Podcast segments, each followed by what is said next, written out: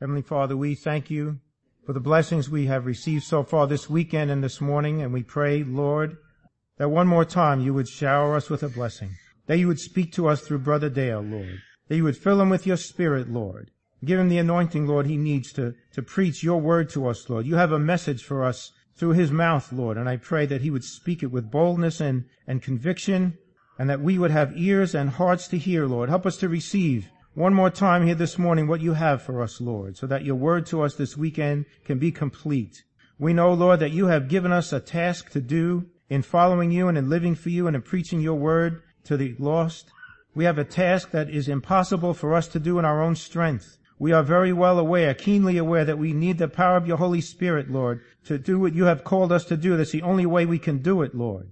And so I pray that you would give Brother Dale here a word for us that would inspire us and encourage us to seek the power of your Spirit for the work that you have called us to do because without you we can do nothing, but with you nothing is impossible. Thank you, Lord. We pray in Jesus' name. Amen. I just want to thank the Lord for the privilege I've had to be here this weekend with you here and uh, to just have a little bit of a part in what uh, God has been doing Kingdom Fellowship Weekend 2013. We have previously noted in this uh, meeting, and I know many of you were not here the first night, uh, nearly twice as many people here now as were here then, and you did not hear this maybe, but we have already noted that Jesus gave the kingdom mandate to his disciples on several occasions, and at four or five different locations. And all these were post-resurrection commissionings. That is to say that Jesus gave these mandates after he had risen from the dead. And the first such occasion was the very evening of his resurrection, and the last one, which is in our text for this morning, was at the moment of his ascension up into the heavens to be at the right hand of the Father. The heart of his, of, of our Lord was that his followers, the church, would be equipped with power, divine enablement, the presence of the Lord within us, God himself with us, Christ within us, to confront the hostile and pagan world and prevail against the darkness that is surely to be found there. It's interesting that four of those five mandates use the terms power or Holy Spirit in that mandate, and the one that's in our text for today uses them both. Now I realize that the Bible teaching on the person and work of the Holy Spirit is seriously misunderstood, has been the cause of contention and obvious disagreement among the people of God. I'm aware of that, and so I somewhat, I could, I could easily tremble standing here to try to say something about this subject because I realize others could see it differently. Yet I realize too that there are several guiding posts that the Bible gives us that can direct our understanding. And we want to use our Bibles this morning and just note what the Bible says about the, the power of the Holy Spirit, not only in the life of the missionary, but you must understand that as the brother had said before, there is no word missionary in the Bible. There is no such thing as a church church and a mission church.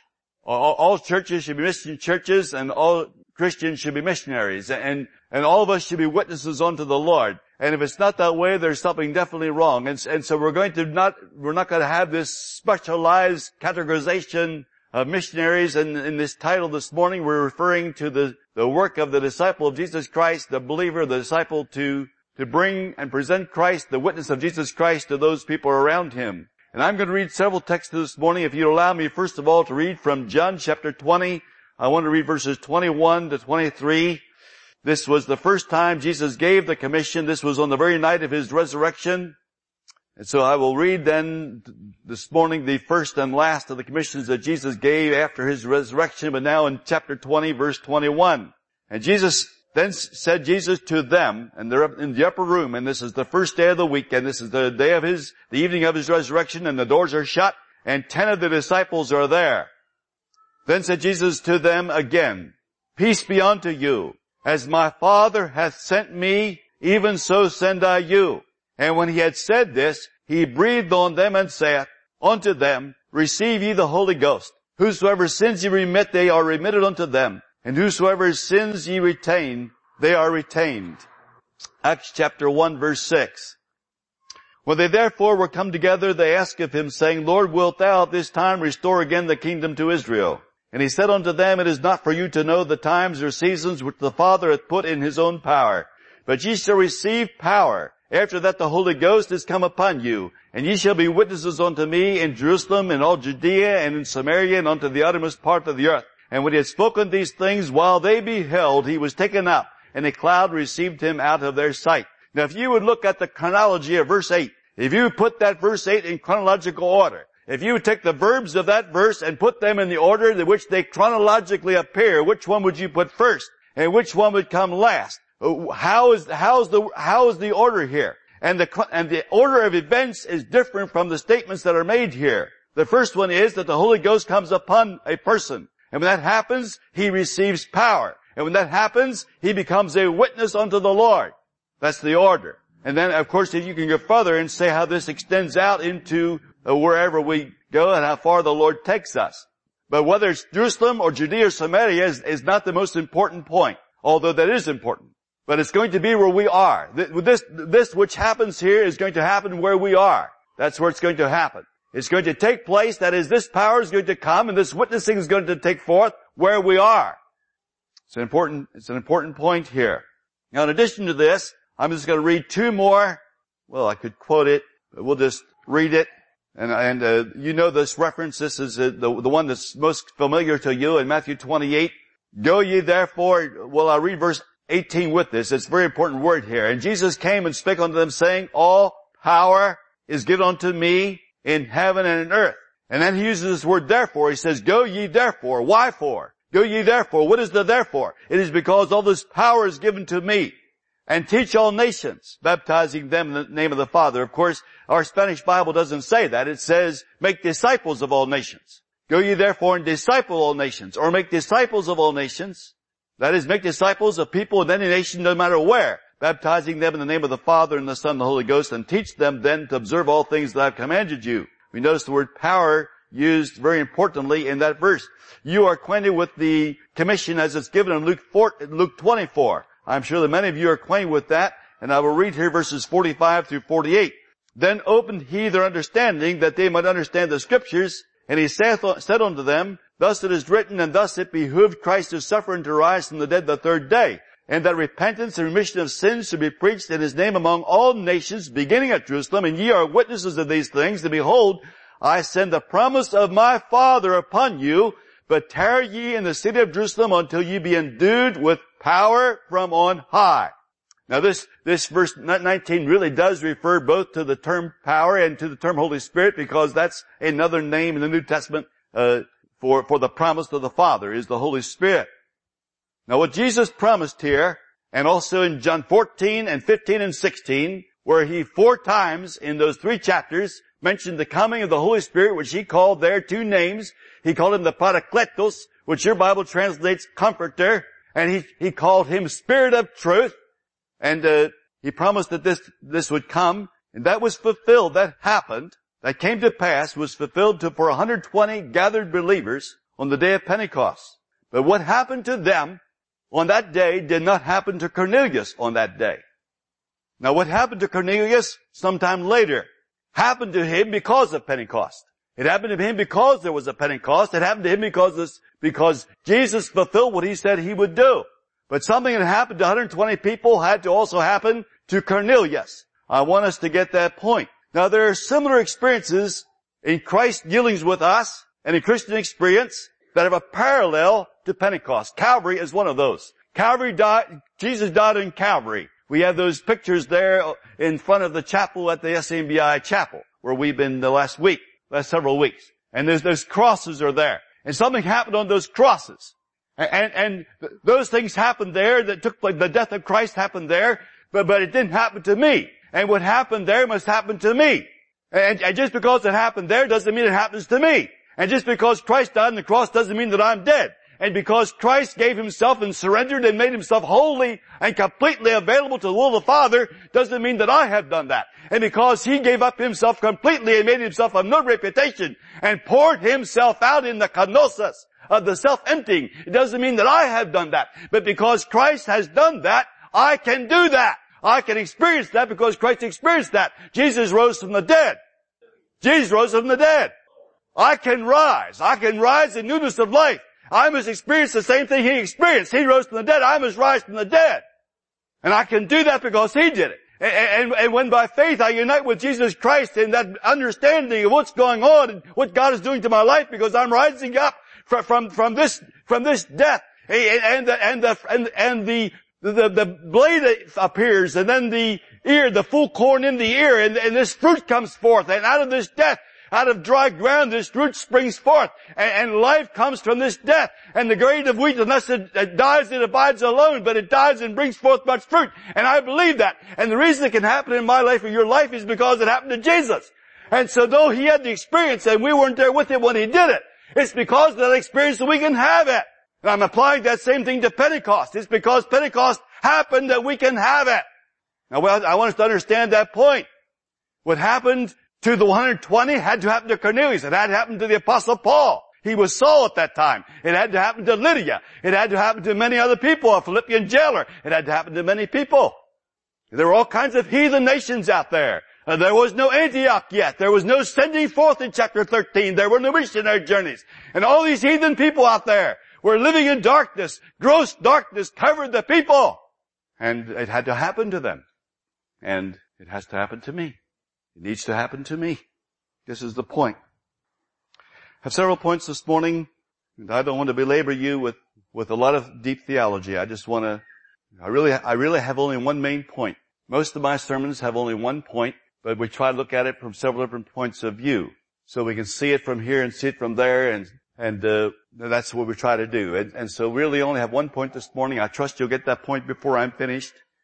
But you know, the nature of the advent of the Holy Spirit into the life of a Christian may vary from one person to another. Now, I think one of the things that causes confusion is that we, we try to build our theology upon our experience rather than building our theology upon what the Bible says. And we don't take the Bible method. Maybe that's one of the things that causes the controversy. But I want to talk a little bit about the nature of the advent of the Holy Spirit into the life of the Christian. And if you would just rapidly turn to Malachi chapter 3, there are three advents here as I understand it. There's an announcement here of three comings, the announcement here of three advents, the announcement of here of three things to come. And I'll just read four verses here at the beginning of Malachi 3. Behold, I will send my messenger and he shall prepare the way before me, and the Lord whom ye seek shall suddenly come to his temple, even the messenger of the covenant whom ye delight in. Behold, he shall come, saith the Lord of hosts. But who may abide the day of his coming, and who shall stand when he appeareth? For he is like a refiner's fire and like fuller's soap. And he shall sit as a refiner and purifier of silver. He shall purify the sons of Levi and purge them as gold and silver that they may offer unto the Lord an offering in righteousness. Then shall the offering of Judah and Jerusalem be pleasant unto the Lord as in the days of old and as in former years. Uh, and you notice there John the Baptist. The coming of John the Baptist is announced in the first verse. You notice the coming of Jesus is announced in this verse. And possibly his first coming and his second coming are announced here.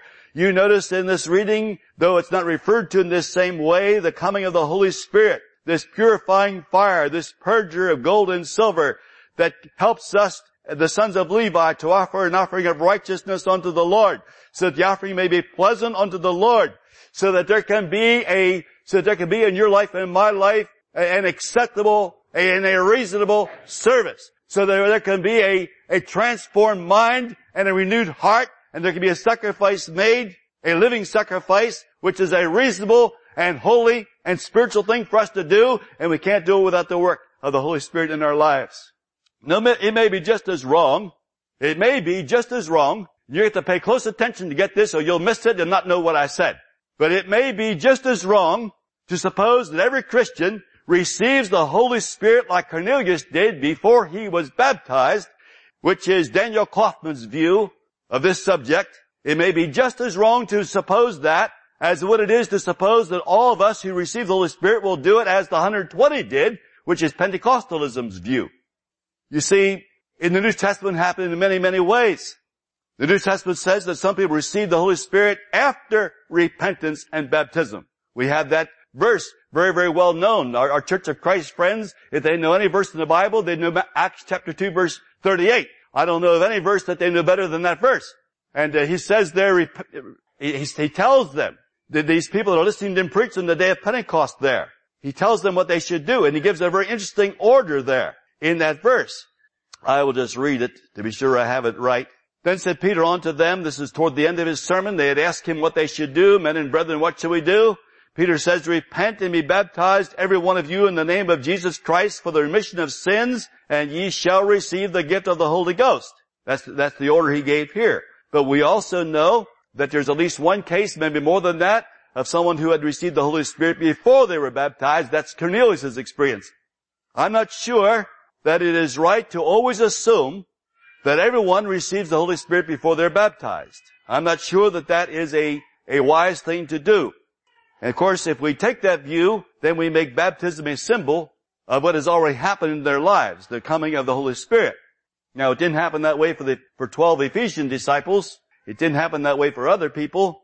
And I might have more to say about that in a little while. I'm not sure. But I just want us to notice that it comes differently. The, the, the Advent comes differently at, at times and places. Some receive the Holy Spirit with miraculous outward manifestations. Others apparently had no extraordinary signs when the heavenly dove descended upon them, but there just was a, a, a, a filling of joy and blessedness and, and peace and, and, and the presence of God without any recorded outward evidences. For some, the Holy Spirit came in answer to specific prayer and the laying on of hands. And other people received the Holy Spirit without that being the case. The very filling of the Spirit may happen to us in different ways. For some people, it might come like a, like a rush, a mighty rush, a mighty entrance, a, a, a mighty turbulence into your life, into your heart with some kind of evidence of spiritual power. And for other people, it's a calm tide rising in the heart in a refreshing confirmation of the presence of God. And there's not just a whole lot of demonstration about it, but there's that sweet and beautiful eh, understanding that Christ is with me and His peace is here. There are people that I've worked with and led to the Lord who tell me, even at the time of their conversion, we, we get up off the rug in the living room floor and they say, uh, uh, as we were praying, something just went through me from top to bottom. I, I, I'm completely different. I don't know what happened, but something happened to me. Well, I've heard that right in my house. And there are other people that just have a, a gentle smile on their face and they're so glad this happened and, and, and they give a testimony and their lives are vibrant and they, they, they can testify for the Lord. We had a young lady. She was 14 years old. She's from our village. Her mother was a prostitute. She, she lived there with us in, in the town. We didn't see her very often. And one Wednesday evening she was at the church service. She, she was there when we got there. My wife and I got there early. She was already there. And she came up to us and said she'd like to talk to us. And so yes, yes, we'll make plans for that. Well, she explained to us that uh, she was in a very, very difficult situation and sin all around her and her life was already on a downhill road. By the time a girl is six, 14 years old in Costa Rica, uh, they are well on the way to, to, what they should not become and they're well on the way to it. And she herself was. And, and, uh, no, no, she's going to change this. She needs Christ in her life. She, she wants a difference. What can we do to help her? And we had a lot of visitors that night. And we were going to have a meal after the church service. So the ladies are getting this meal ready and my wife and I were in here working with Tanya and we bring her out and all the group of people around there and I say to Tanya, and imagine that she just got off her knees. She, she just had made a commitment of, of her heart to the Lord. She just asked Christ to forgive her from her sins. She just come up off her knees. She just came out of that room and here's a whole group of people. I say, Tanya, would you please give your testimony to this group of people? This girl opened her mouth and began to speak what Christ had done to her life and said she never wants to go back to where she was. Well, she, several years have gone by, she's still a faithful Christian. And, and we, I didn't see any great, exciting things that happened outwardly, but there was just this rising assurance that I'm, I'm His and He is mine. Those things happen. And so I'm saying that we can't just uh, superimpose one person's experience upon everybody else's because the Bible has such a diversity in how it discusses this. The only reason I bring this out is to help you to see that. But at any rate, however it happens, and however we experience it, and however God chooses to bring it to us, the advent of the Spirit of God into our lives is a work of faith. It is true as it always is in scripture. In all spiritual life and experience, according to your faith, be it unto you.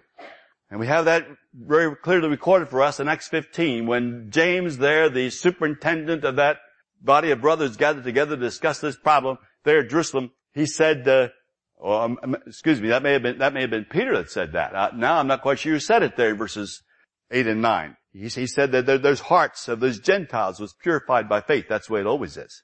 And Jesus emphasized that in chapter 14 of John. If you, if you look in there and see how many times as he gives that promise of the comfort of the Parakletos, every time he says that, how many times he said that, He, you notice he said time after time, believe it, believe it, believe it. You believed in God, believe also in me. And he wants us to believe. It's a very, very important part there. Because faith itself is a gift from God. And the Holy Spirit will do in our lives what we believe it will do, and the Holy Spirit of God cannot do in our lives what we do not believe He will do. And I think that's one of the things that happens. I think it happened to me. I'm sure it was, it's part of, of my problem, part of my experience, my difficulty. I just did not understand. There were some things about the Holy Spirit that I understood. There were some things I knew about it. There were things about Christ I knew about. There was things about the Christian life I knew about. But there was much I did not know. And, and then you can't believe God for those things. You don't understand that God does that. You don't know that God would include that. You don't know that's available to you. You don't know it. It reminds me of the man in Lebanon County, Pennsylvania. Many years ago, there was a drought. He had a farm there, and, and they went to get water one day, and the well was dry. There was no water come out. I mean, the water table had gone down so low, no water. So he called a well driller.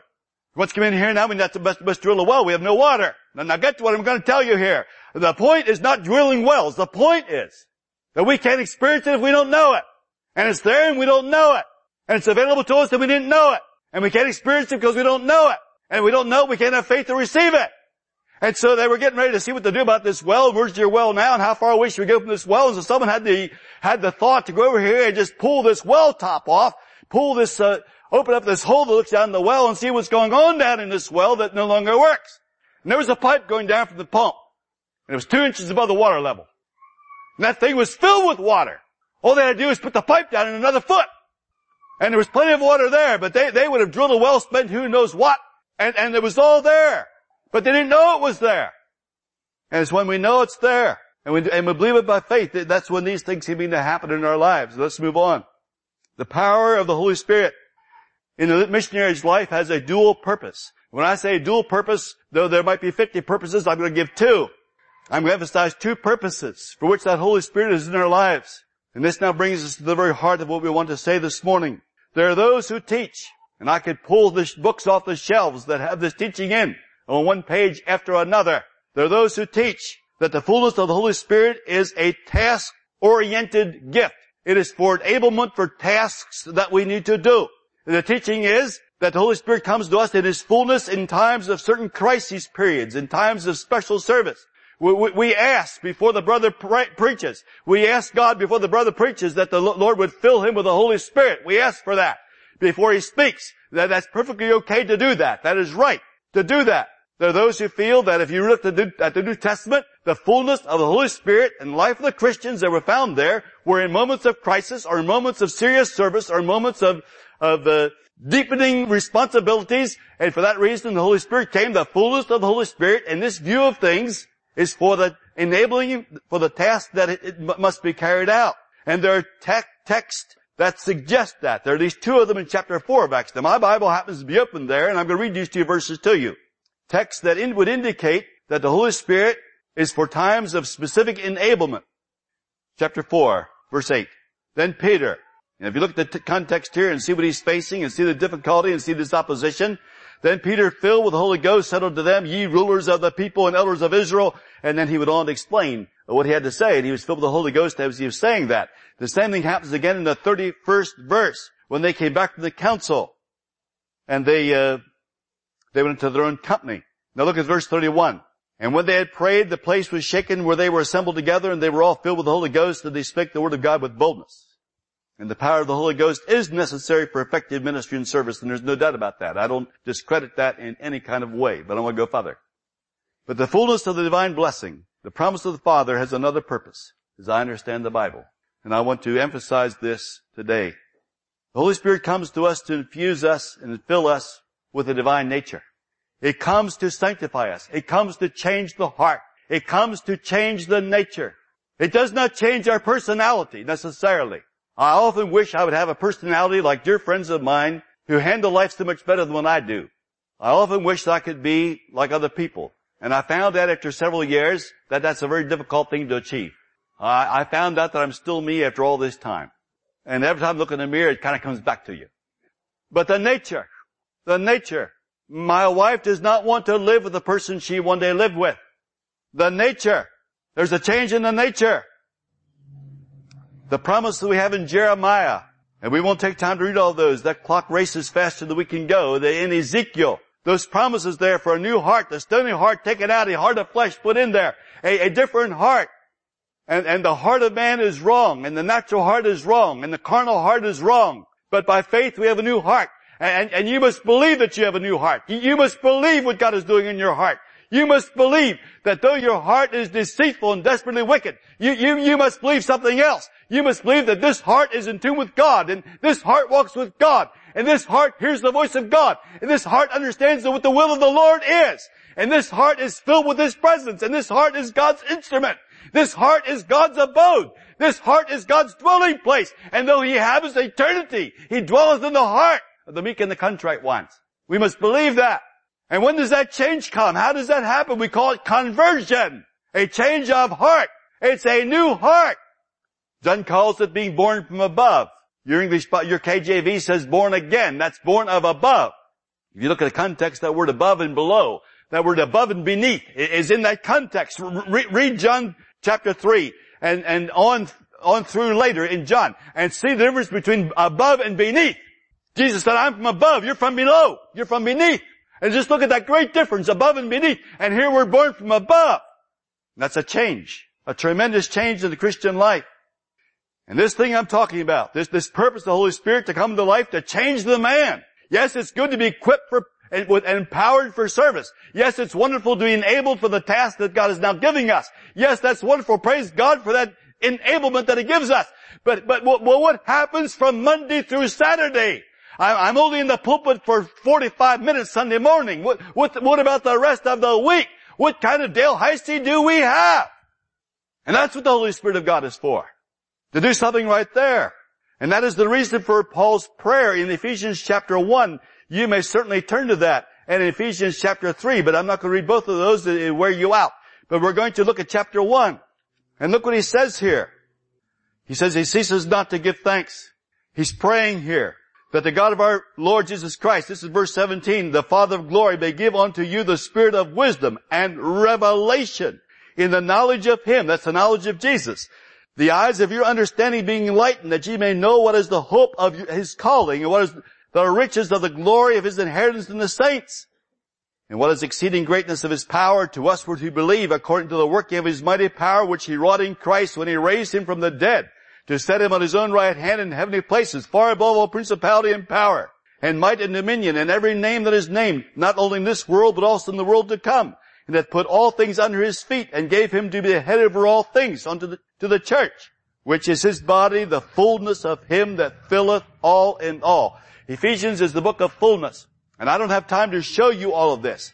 But if you go to chapter 3, you see here that he divides his epistle into three parts. He, he, he, goes through this in at least two times in the book of Ephesians. He goes through the Father and the Son and the Holy Spirit. He goes through that at least two times, through, through two cycles in the book of Ephesians. And when we get to chapter three, you might, might, might want to just briefly notice it. I'm trying to decide there what verse I had written. But in chapter three, verse 19, and to know the love of Christ, which passeth knowledge, that ye might be filled with all the fullness of God.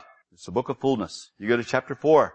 You go to, and that's part of his prayer too, what I just read to you in verse 19. Go to chapter 4 look at verse 13. Till we all come in the unity of the faith and of the knowledge of the Son of God unto a perfect man, unto the measure of the stature of the fullness of Christ. And so I'm going to introduce it.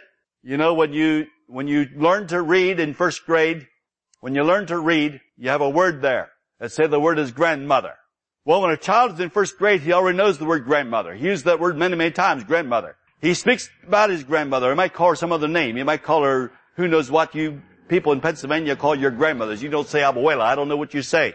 But a Costa Rican would use the name grandmother. They would say abuela uh, for, for their grandmother. You have the other names you use here. But they use that word. They don't know how to read it, and they could not write it, but they know the word. By the time they get to third grade, they're starting to look at words in their reader that they do not normally use. And by the time they're going through school and, and, and, and get to medical school, they learn all kind of words that they had never heard of before.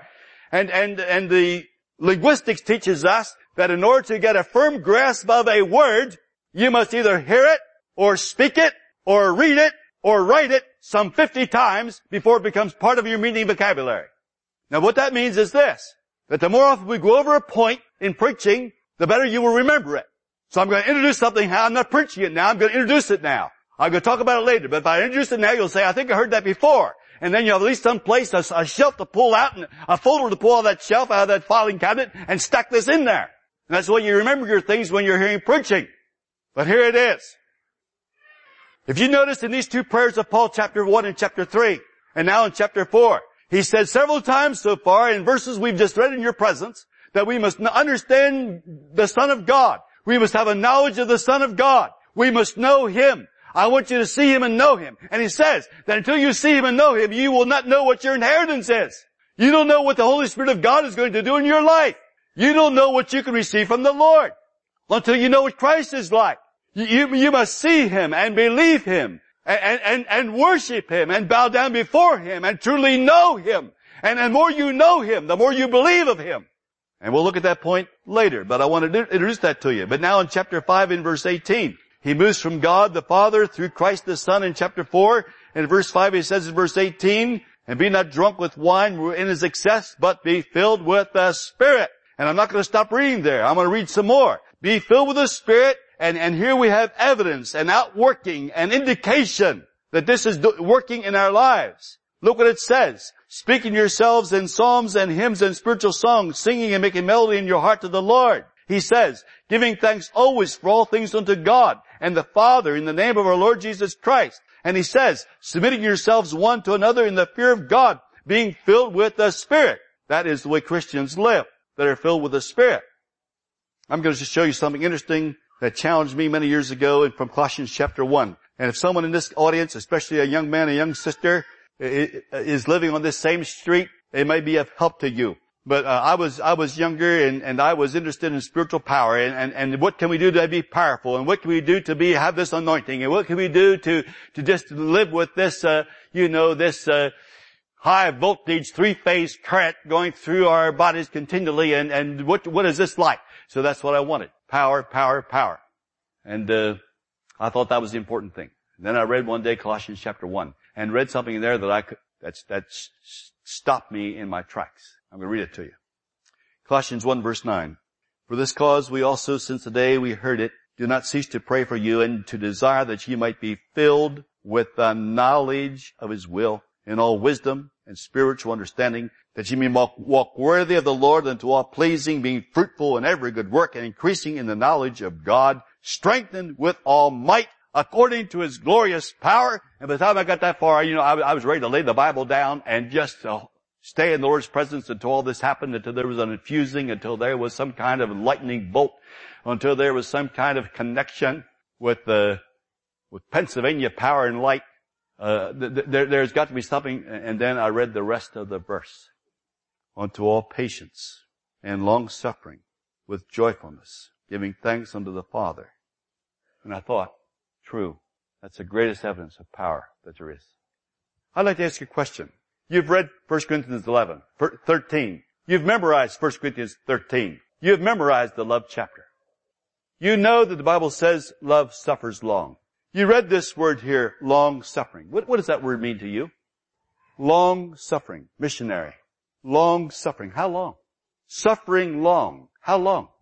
And, and, what is happening while that suffering uh, that long suffering, while that suffering is going on and going on and, and, and going on, what is happening to you? What is going on in your life, my life? Well, we're suffering and we're suffering. And this is suffering. It, it's, it's not that, it's not angel food cake. This is suffering. And it lasts and it continues and it's enduring and it's long suffering. And, and, and during that time there's this meekness and there is this patience and there is this giving thanks to God in all of these things. And we would have chosen none of them, but, but they are the will of God concerning us right now. And we don't know why. But, but we say, if this is what you want us to experience, then Lord, just simply show us what you want done here while we're going through it. And it's suffering long. That's the power. I could jump around up here. We could scream and holler. We could probably use some glossolalia. We could probably do a lot of things here. It would maybe be impressive. But my Costa Rican neighbors are more impressed with something else. They're not in the congregation to see how high I jump off the benches during the worship service. But they know how I live when things don't go well at home. When we were breeding cows, we have a little dairy farm there, we milk about 28 or 30 cows. I, I don't do it, somebody else does it. And these cows started to die. And no one seemed to be too concerned the first cow died. Everyone has a cow die. And then we started digging holes and putting two or three cows in a hole at one time. And the neighbors started coming with their shovels. They started to help dig holes. They saw this was very serious. And, and it was interesting to see the, the attitude and atmosphere that prevailed there as they're digging these great big holes to bury these cows. And while they're digging, they're quiet and they're watching. They're looking around, what's going on here? And brothers, what I'm trying to say is this, that we can be ever so effective in the pulpit when we're preaching. If there's ever a day that I need the Holy Spirit in my life, it's that day. And it would have been wonderful if, if one of you brothers would have hurried up, got in an airplane, and run down to Costa Rica and put your hand on my shoulder, put your hand around my waist, or put your hand on my neck, or on top of my head as we're digging the next hole, and would have prayed that the Lord would fill, fill His servant with the Holy Spirit while He's digging this hole. It would have been a blessing if you'd have come and done that, but nobody did it. I'm trying to make a point to you this morning. Are you understanding the point? If we don't have this part of our lives right, if it's not working here, if it's not working in the daily level, if it has not changed our nature, if it has not changed the spirit of, of, of this instrument, then something is seriously wrong. Indeed, may I say this to all missionaries and preachers and workers and school teachers and godly fathers and mothers and all that are present here this morning. Indeed, this is the secret of God's blessing upon our spiritual ministry.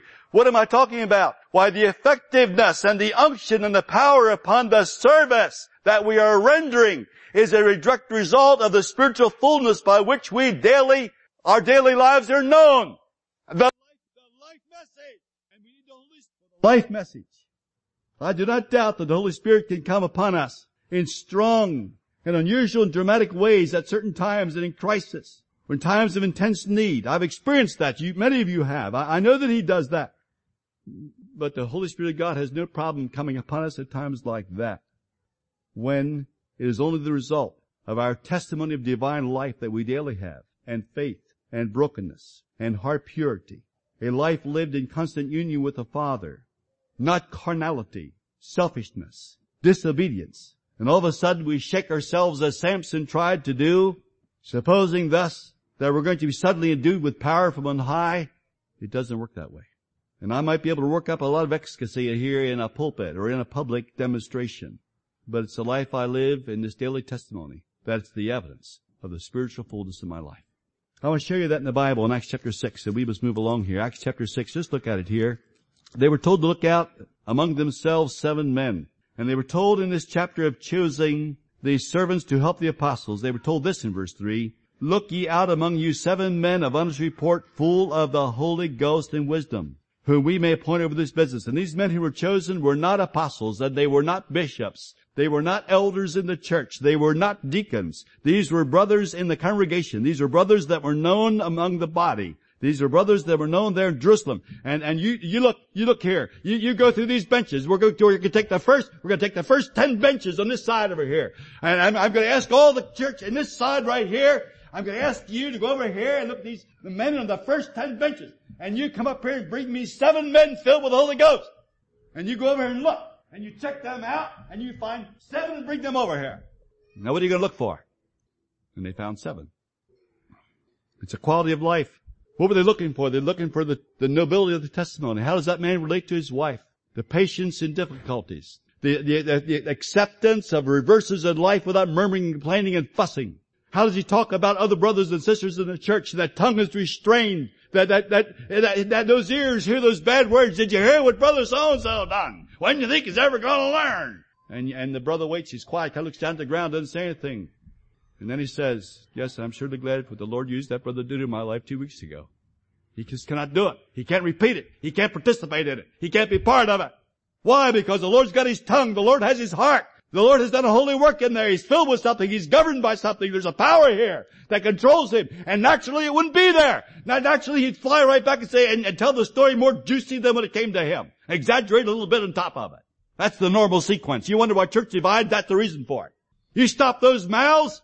You stop that talk. You stop that way of looking at each other and talk about each other. Stop making parties in your church.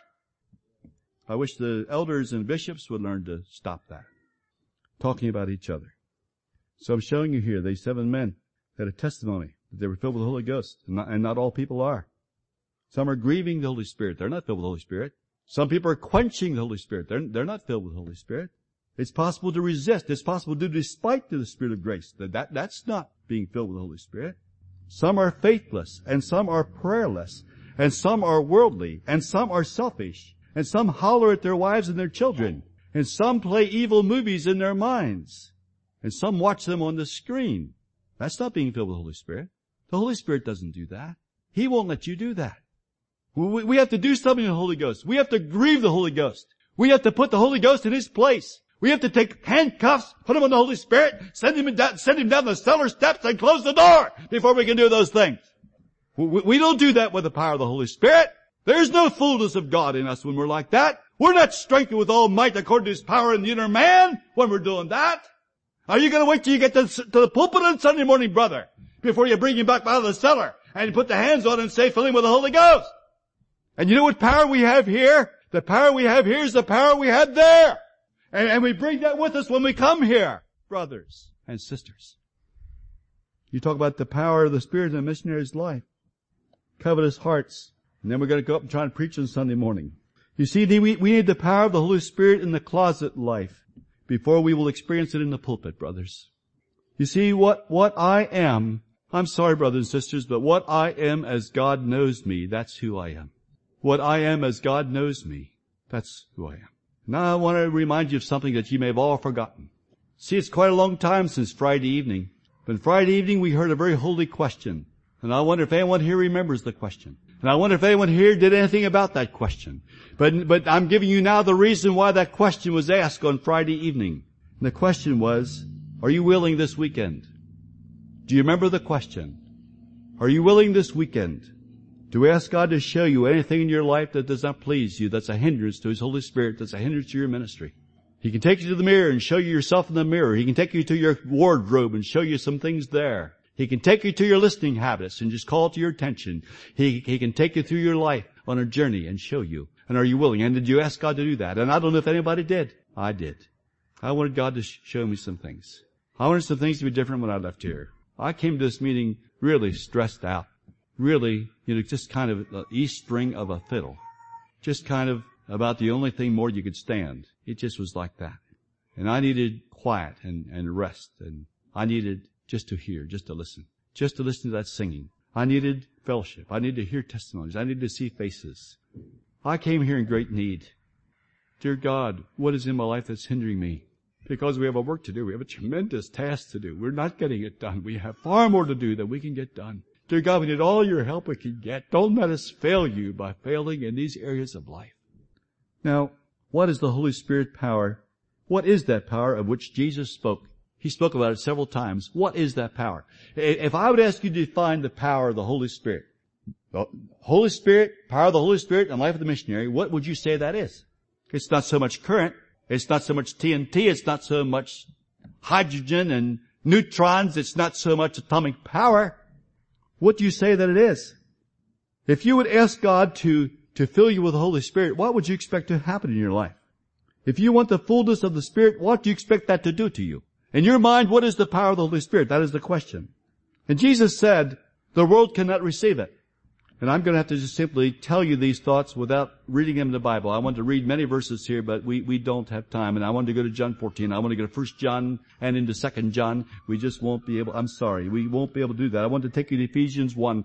I want to take you on to John 7. I wanted to show you that river of water flowing out. We saw a picture of it here. I wanted you, I wanted you to see these verses, but I'm going to explain to you what is the power of the Holy Spirit.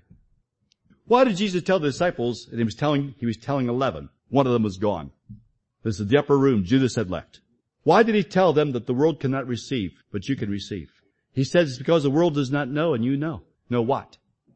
When I want the power of the Holy Spirit in my life, here's what I'm asking for.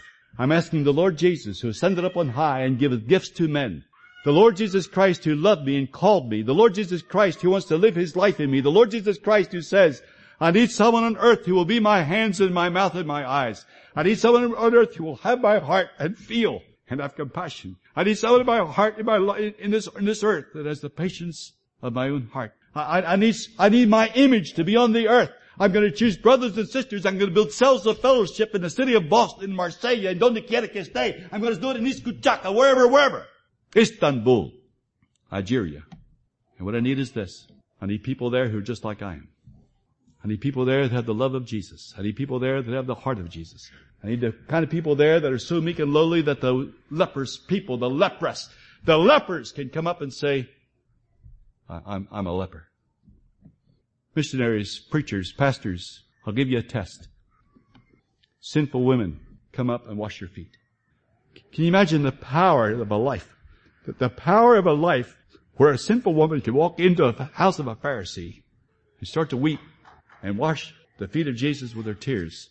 Can you imagine the drawing power, the magnanimous life of a person that is, is those perfectly pure and beautiful can, can bring in that kind of person and they can feel at home in the presence of our Lord Jesus. I'm, I'm blind. I, the blood just runs and runs and runs. I have leprosy. Take a look at me. I'm a leper. I'm going to give you the test. The test is, you have a member in your congregation, someone in your village community, that with all their wrongs that they have done, that they, that you know nothing about, and the hidden things in their lives that you have not yet heard about, they feel free to come to you and say, brother, sister, I, I want to tell you what I did. This, this is what's going on in my life and, and I need help. I, I can't go on like this. And if I would ask for anything from the Lord Jesus, if I would need the power of God for anything in my life, if I would need the anointing of the Holy Spirit upon me for anything, it's because I work with people that fail, that are faulty, that live in a world with great evils, a world where sin and sex is so prevalent. I think Costa Rica is one of the highest countries of the world for prostitution.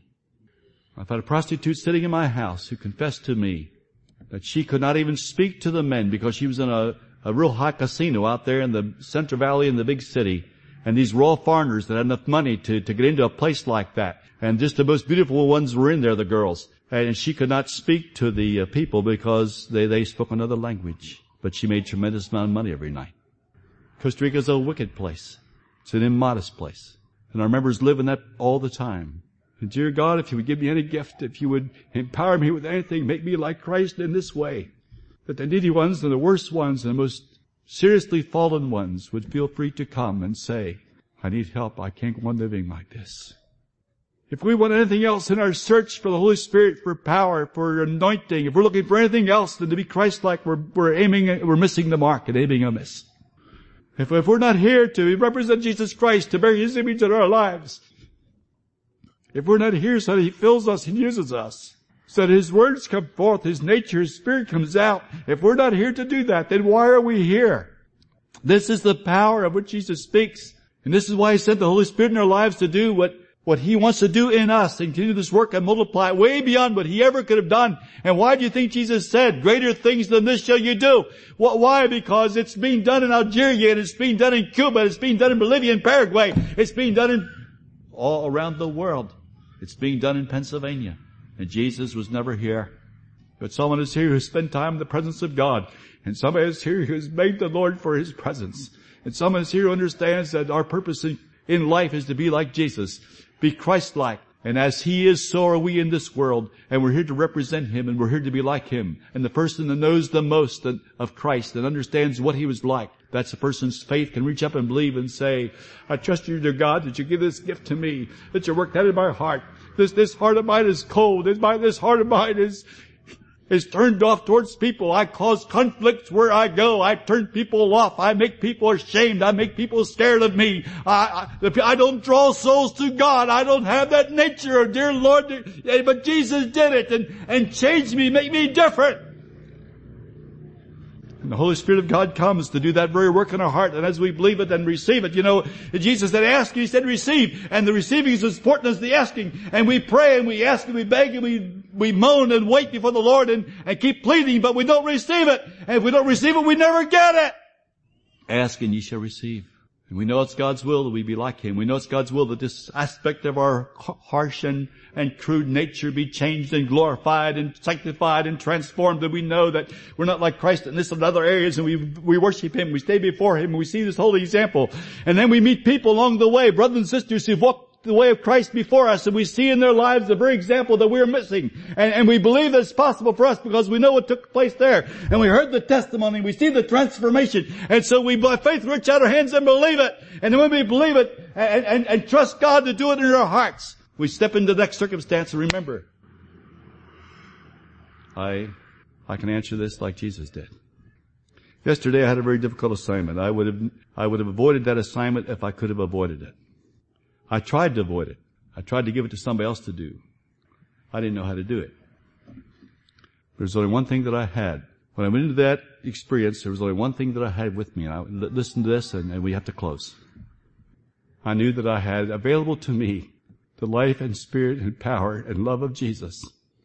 As I walked in that building, I told the Lord this way. I said, Lord, if I can do nothing else here in this meeting this afternoon except love these dear people, then dear Father, love these dear people. Love these dear people. They're your children. Love these dear people. If I can't do anything else, love these dear people. If you would give me a few words to these people, I'd appreciate it. But if nothing else, we love these people. Then we be silent till we weep that we can do nothing else. And wherever we go in life, we must believe that. Whatever our task is, whatever the assignments come, that come up, whatever the difficulties and interruptions and, and conflicting experiences that come clanging across our pathway, I am here. I am with you always, even until the end of the world. And I breathe on you and I say, receive the Holy Spirit. And wherever I am in whatever moment, by faith I believe that he who was one day here is now here. And who he one day walked before me is now within me. And he who did all things well is now here to do his will in my life. And I receive that and I believe it and I trust him. And though I am faulty and make all kinds of mistakes and forget about it and go through who knows how much time without having even remembered it, and we come back to that truth. Dear God, I just come to you again for your holy work to be done in my life. Will you take this instrument? Would you take this faulty servant of yours and you put that measure of grace and faith into me that enables me to carry out this work. Bless my wife and children, my neighbors, and our friends in some way that pleases you. So when this is all finished, you receive glory to your name because you're worthy. This is the power of the Holy Spirit the life of the Christian, the life of the missionary. I just ask you to meditate upon these words as we pray. And dear Father, we thank you for truth that's so simple, a life so nobly lived before us, a life that we will probably never be able to very well emulate in this life, but we love it. We admire it. We worship the Lord Jesus Christ. And I pray that throughout this congregation, in the communities they represent, in the fields of service where these lives will, will be sent, I pray that Christ will be there because they are there. And Christ's love will be there and Christ's patience will be there and Christ's compassion will be there. And the strength of the Lord will be present to heal. And the glory of the Lord will be revealed. And men will know that God has come. I pray, O oh Father, that the worship services would redound with the purity of lives who have lived for you throughout the week and now gathering together in the assembly of the saints, the presence of the Lord fills the house. O oh God, the glory of the Lord as a, as a pillar of fire above the temple. And the people see that God is in that place. I pray, O oh God, that wherever we go, as we disperse from this place and go out from fellowship weekend into the surrounding responsibilities of life, that that holy, sweet spirit and presence of Jesus would be with us because you've sent the spirit of your son into our hearts. I pray, O oh God, we would be like him. And where you see that we're not like him, then break our hearts, then give us a burden, then give us a repentance, then dear God, cause us to call upon thy name so that you will save us. And we pray in Jesus' name, amen.